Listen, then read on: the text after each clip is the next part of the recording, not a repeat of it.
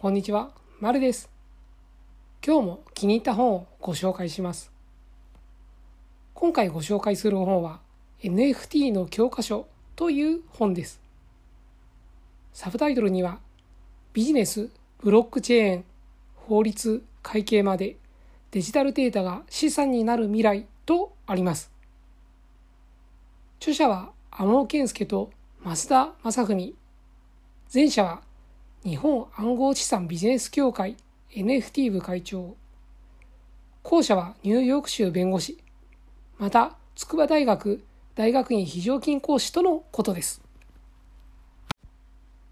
さて、この本はタイトル通り NFT の教科書となる本です。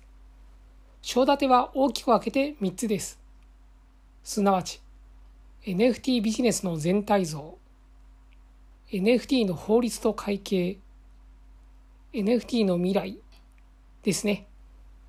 最近チャット GPT をはじめとする AI 部門に話題を持ってかれてますが、NFT はまだまだこれから社会にじわじわと浸透していくことでしょう。感覚としては、非接触型 IC カードである Suica のごとく、インフラレベルで使われるかと思います。さて、この本では NFT がどんなものか具体例も合わせて教えてくれています。音楽、スポーツ、ゲーム、トレーディングカード、アートと親和性が高いのです。NFT の買い方、売り方についても書いてあったりします。また、NFT の実際の使用例をいくつか挙げてくれています。クリプトパンクス。文字にするとあれですが、おそらく絵柄を見たら、ああ、これね、と思う方も多いかと思います。また NFT ゲームの成功例としてクリプトスペルズ通称クリスペが挙げられています。こちらはゲームで使うカードにあたるものが NFT になっています。また音楽と NFT の組み合わせとしては昨今の電子チケットに似た形で NFT が用いられています。音楽を所有するというようなイメージです。あ、ちなみに本来の NFT 自体はただのテキストの文字列データです。一応初期のファミコンレベルのドット絵は書けるぐらいの容量はありますが、いわゆるアートとして使う場合は、絵の格納先の WebURL が埋め込まれているようなイメージです。こいつをどこが胴元となってどう管理するかがポイントとなっています。下手なところが扱うと、その場所が倒産して消えたり、盗まれてなくなったりするので要注意です。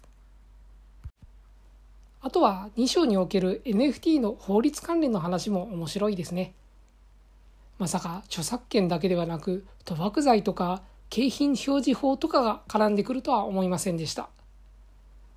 この辺りはぜひこの本を読んで確かめていただきたいところです。最後は NFT の今後についてどのように発展いきそうかについて語られています。未来はつながっていきそうですが特にストーリーがない面白くなさそうなものは淘汰されて消えていきそうです。今後の NFT の進化具合をこの本を読んで思いを馳せてみると良いと思います。この本はページ数トータル320ページ程度です。骨太な本なので読むのに割と時間がかかるかもしれません。なお初版は2021年の10月です。少し前ですが、基礎から教えてくれるので、まだまだ活躍できる場面があることでしょう。なお、本のタイトルで検索すれば、この本を含め NFT 関連の本が出てきます。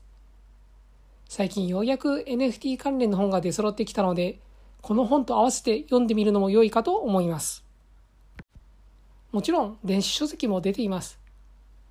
若干お休みなので、こちらにして隙間時間で読んでみるのも一つの手ですね。よければ読んでみてください。それでは今回はこの辺で、また次回の本紹介でお会いしましょう。ご清聴いただきありがとうございました。